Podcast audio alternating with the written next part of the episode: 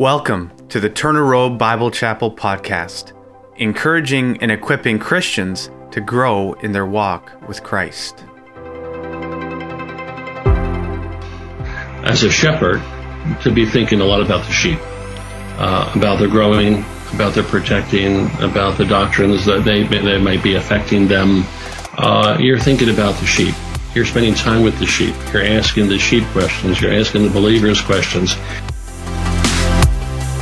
This is the Turner Road Bible Chapel podcast. I'm your host, Ben Davies. Today we will listen to part five of our series with David Dunlap titled No Little Places. We're talking with David about his upcoming book, No Little Places Pour Your Life into Serving God in a Small Church. In this part of our discussion, we talk about servant leaders and how church leadership can avoid lording and lead with the heart of a servant. Well, that makes sense because if you look at, um, it's hard to, it's one thing to have spiritual authority, but if you have no relationship, good luck. Uh, That's right. Yeah. So you, you look at Jesus and you, you laugh a little bit the fact that the disciples were so comfortable with him that they had the guts to ask him if they could be on his right hand or left. So yeah, right, right. Whatever relationship he had with them, it was pretty clear that when he spoke, they listened, but he also viewed them as a friend. And I think, um, sometimes when you're busy with things, if you're looking at it as a spiritual firefighter, that well, just let me know where the problems are, and that's where we'll head next. It's hard to deal with the problem if you're not.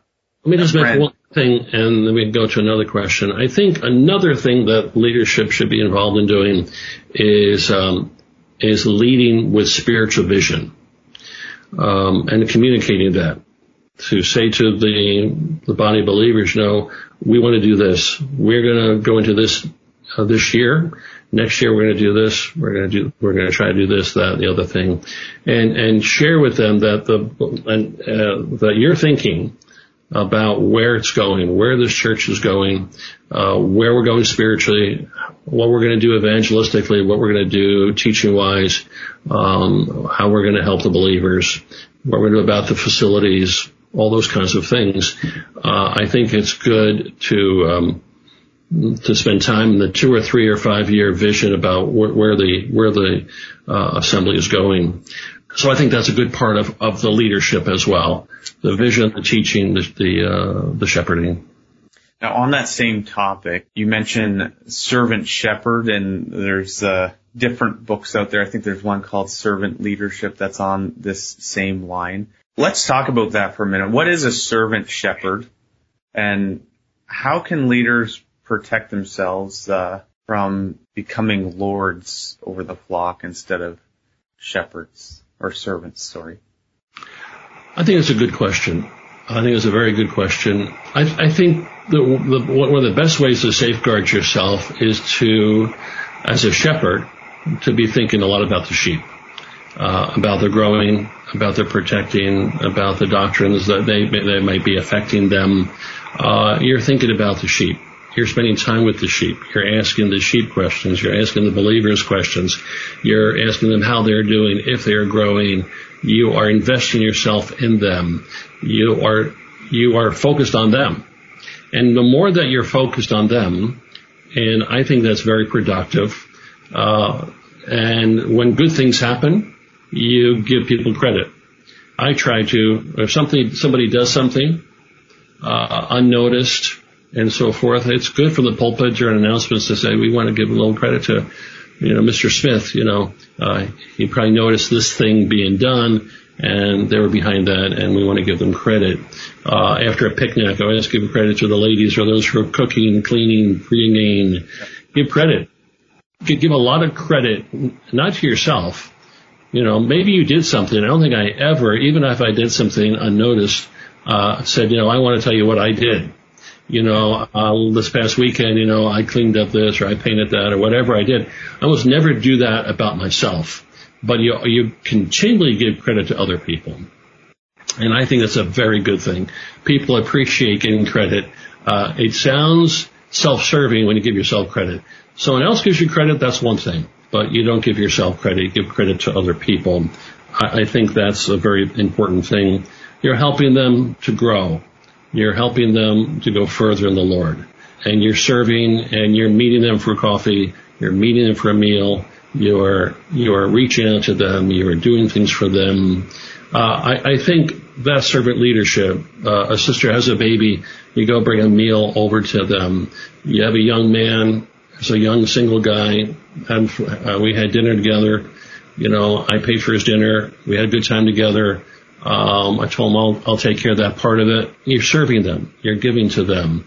So when we give, serve, do, uh, and trying to see other people built up and we give them credit, uh, I think that takes away any of that servant, of that, that, uh, you know, you know, lordship kind of area. At the same time, there's times that the elder has to make hard decisions.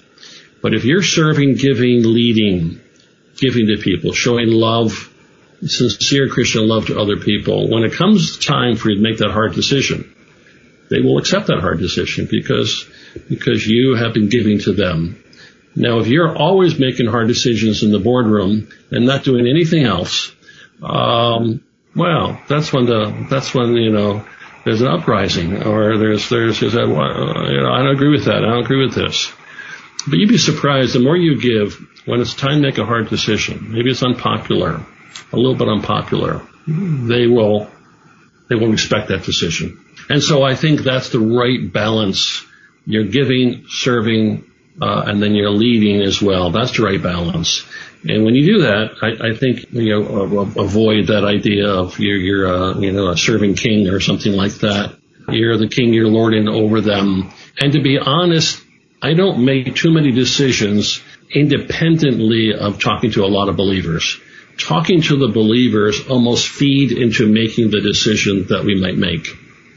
You know, and so you're talking to people and you find, oh, we got to you know, we've had a number of people say this that leads into our decision.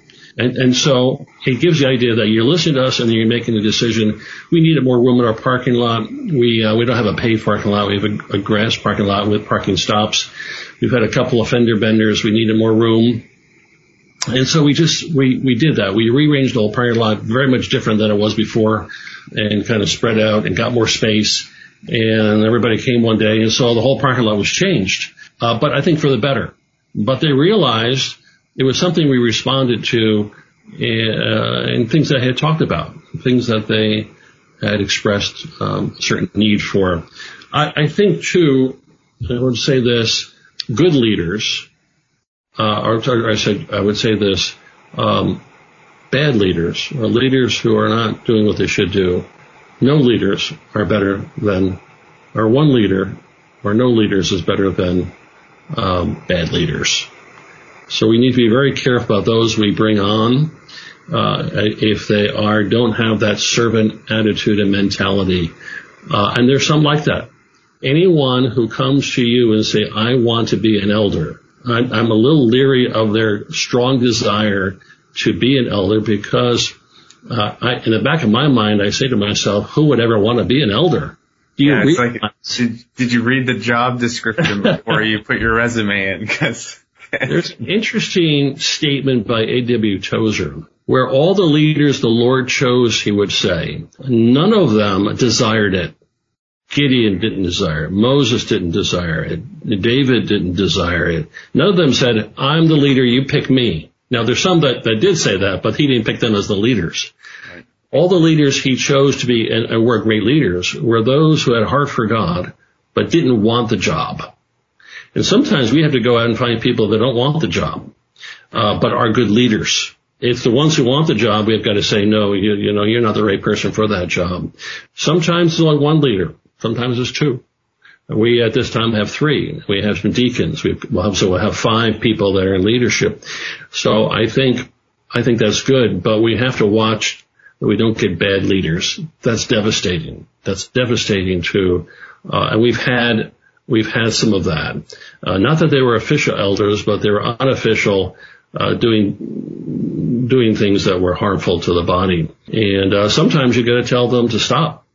You got to go to them and you got to correct people and tell them to stop doing certain things, sending emails, doing this, doing that.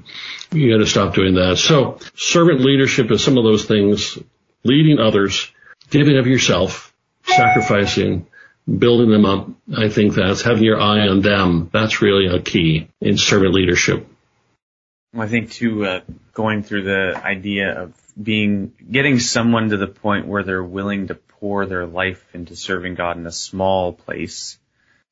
If you're in a small place and you feel like there is no, uh, I think ownership's a bad word, but it's a word we understand, right? If I don't feel like I have, I'm invested in that church or that the leadership cares what I think, or worse yet, if I'm going to go to a small place and be lorded over and bossed around, oh, yeah, and right. nobody cares what I think. Right. Good luck. Good luck right. keeping those people there. So I think those are great points that uh, all of those things bode well for making people at the end of the end of the day say this is this is my church, and I, I think we all know what I mean when I say my church. right. This is a place where I want to be. I want right. to be invested. I want to grow. I'm a part of this work here. So that's. I, I think a part of servant leadership also is looking at the saints as they grow and getting them plugged into positions of service and leadership, uh, little by little, and you are putting them into these these positions. And I think that that also bodes well that you're not taking all of the different jobs and you're uh, you're doing hundred jobs and they're not doing any or very few, but getting them, looking at them, looking at their abilities and getting them plugged in to areas of service and leadership. That's great. Okay, we'll shift gears again. You talk about either clothing, music, those are all things that uh, uh, you could have hour long conversations about if you just mention them to anyone regarding church today. Um, you have a section in your book that deals with reverence, and I, I think to some degree these two things fall in it, although they're not exclusively what makes up reverence. But the church today seems to be to be becoming more and more casual. Two major topics, like I mentioned along those lines, are music and how we dress in in your book you do cover this idea of reverence in the local assembly. So I I feel like a lot of our problems in a church could be related to a lack of of balance and, and certainly reverence is probably one of those things. How would you say in the midst of a changing culture, how do we achieve a balance of changing with the culture to a degree, but maintaining reverence for God in our church worship and in, and basically how we conduct ourselves. A number of few years ago, someone came to me and said, you know, I think we should, in our church, we should um, institute five minutes of silence. As soon as you come into the Lord's Supper or into a meeting, there's silence and quietness. And I mean, it all, all sounded good to have that kind of thing, but I thought, you know, I, I, I kind of resisted that. I felt like it was institutionally trying to create uh, reverence through uh, through a rule policy. So I, I think that my attitude towards it, reverence has nothing to do with clothing. Uh, reverence has not very much to do with music, or it can, and it can have something to do with clothing, but I think it, it doesn't really. Um, but I think the reverence to bring reverence and bring a certain uh, raising the tone, raising the godly tone within a assembly starts with the leadership. So I think one of the things it starts with, I'll just give you an illustration. There was a full-time worker in the area and he was always late to the Lord's Supper. He was always five to ten minutes late.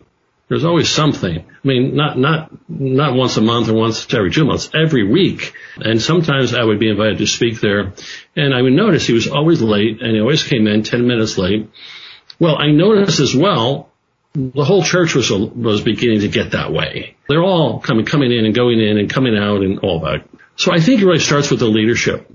Uh, I think I'm at the building probably 30 minutes on a Sunday morning uh, before it starts. I'm the first one there. I start. I open up with a hymn, or if some visitors are there, I maybe announce the visitors right on time, 9:15. It could be 10 people there. It's 9:15. Could be 80 people there. They're all there. 9:15. Uh, we know that Dave's going to be there. The elders are all there uh, minutes before, whatever, 10:30, and we're going to start right at 9 9:15. And um, I I wear a tie, like I wear now, shirt and a tie. Don't have to do that. Many, many people do not do that, but uh, they're casually dressed.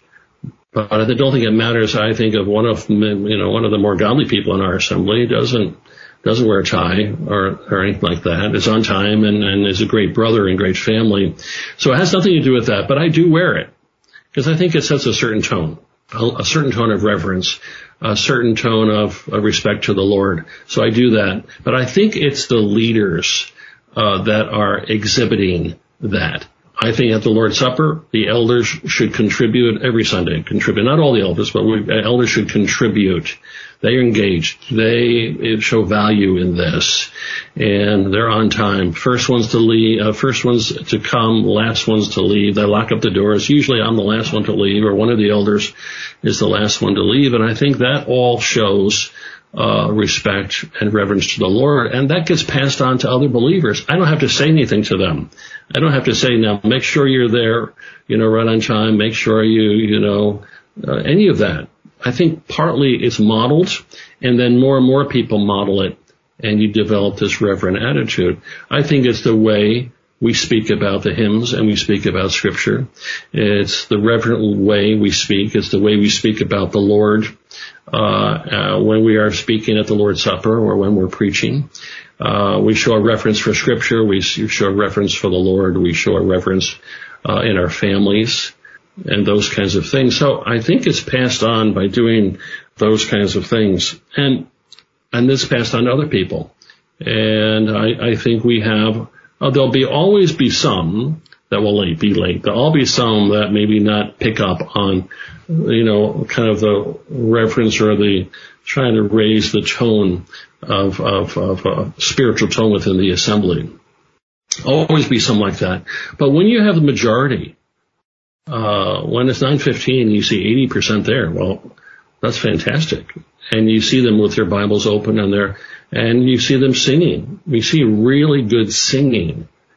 That's reverence. When you see good participation of five, six, seven, eight people in one way or another at the Lord's Supper participating, well, that's, that's reverence. So those kinds of things. Now, when you see one hymn after another after another as a hymn sing, well, I'd say that people uh, are not spending as much time in the Word of God, and so it's a shortcut uh, to participation when you have so much, so many hymns, and you got to fill the time somehow. So, so you just, you know, it's easy to give out a hymn one after another. So that's a sign to the elders something's not right here.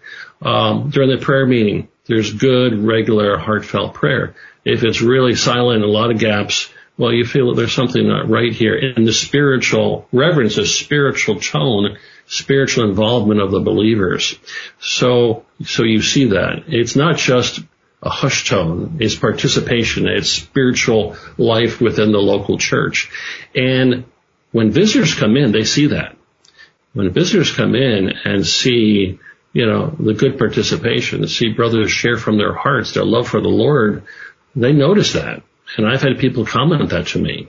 Uh, so that's what I would say is reverence. I, I think it's led, it's directed by the elders. It passes on to everyone, and I think it's a heartfelt attitude. And we are constantly seeking to elevate the level of of worship and spirituality and love for Christ through the church, you know, through the year.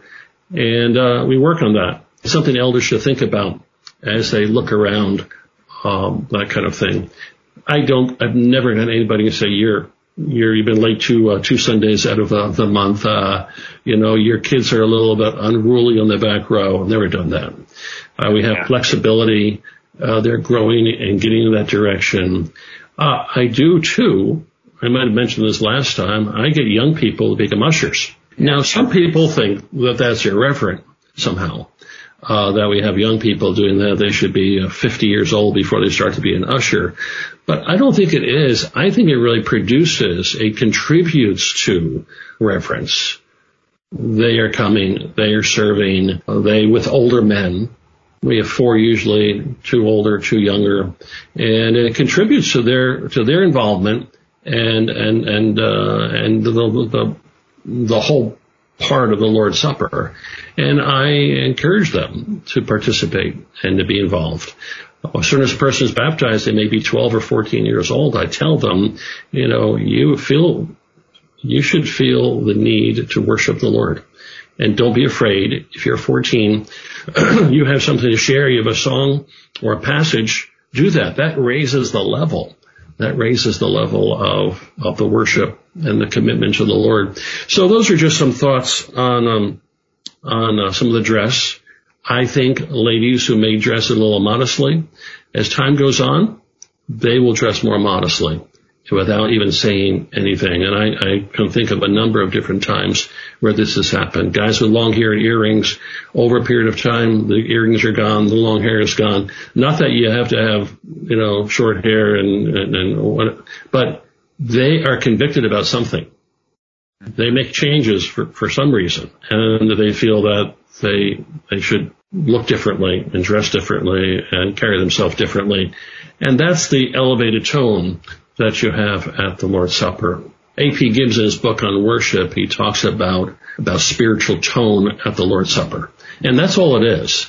Spiritual tone is just raising the level of love for the Lord and worship for the Lord and appreciation of the scriptures and appreciation of, uh, for the Lord and what he's done for us. And, and that raises our reverence and, and so it starts with the elders, starts with the leaders, and it starts with all of the different ones that, that participate at the Lord's Supper. Well, I think it's the point of the five minutes of silence is, is a good one. I think you could drag that into a lot of things. Like, take something like clothing. It would be easy to make a rule. Um, yeah. Right. But it, it's, if you modeled it and people, and then the other thing too is being, being okay with the fact uh, I've said this in our in in our chapel before that if somebody comes every week in a suit and tie because they feel like that's what they need to do to be reverent to the Lord, then by all means wear that. I I don't want to stop you to do that, but if you look at somebody else who's not as dressed up and and you make the assumption that in order for them to be reverent they have to look like you, that's wrong. Mm-hmm. Um, but allowing the Holy Spirit is a lot harder, right? Allowing the Spirit of God to work in the heart. It might take more time. It might even look different than what I would want it to look like. But at least when they're doing that, they're not dressing or they're not acting a certain way or they're not showing up on time because they know that we're going to be upset about it. They're doing that because they want to honor the Lord. And that's a much better reason and a much better motivation than we could twist their arm. Absolutely. Absolutely. Thanks for listening to the TRBC podcast. Turner Bible Chapel is located in Windsor, Ontario, Canada. You can find us online at trbc.ca. We hope that this has helped encourage and equip you in your walk with Christ.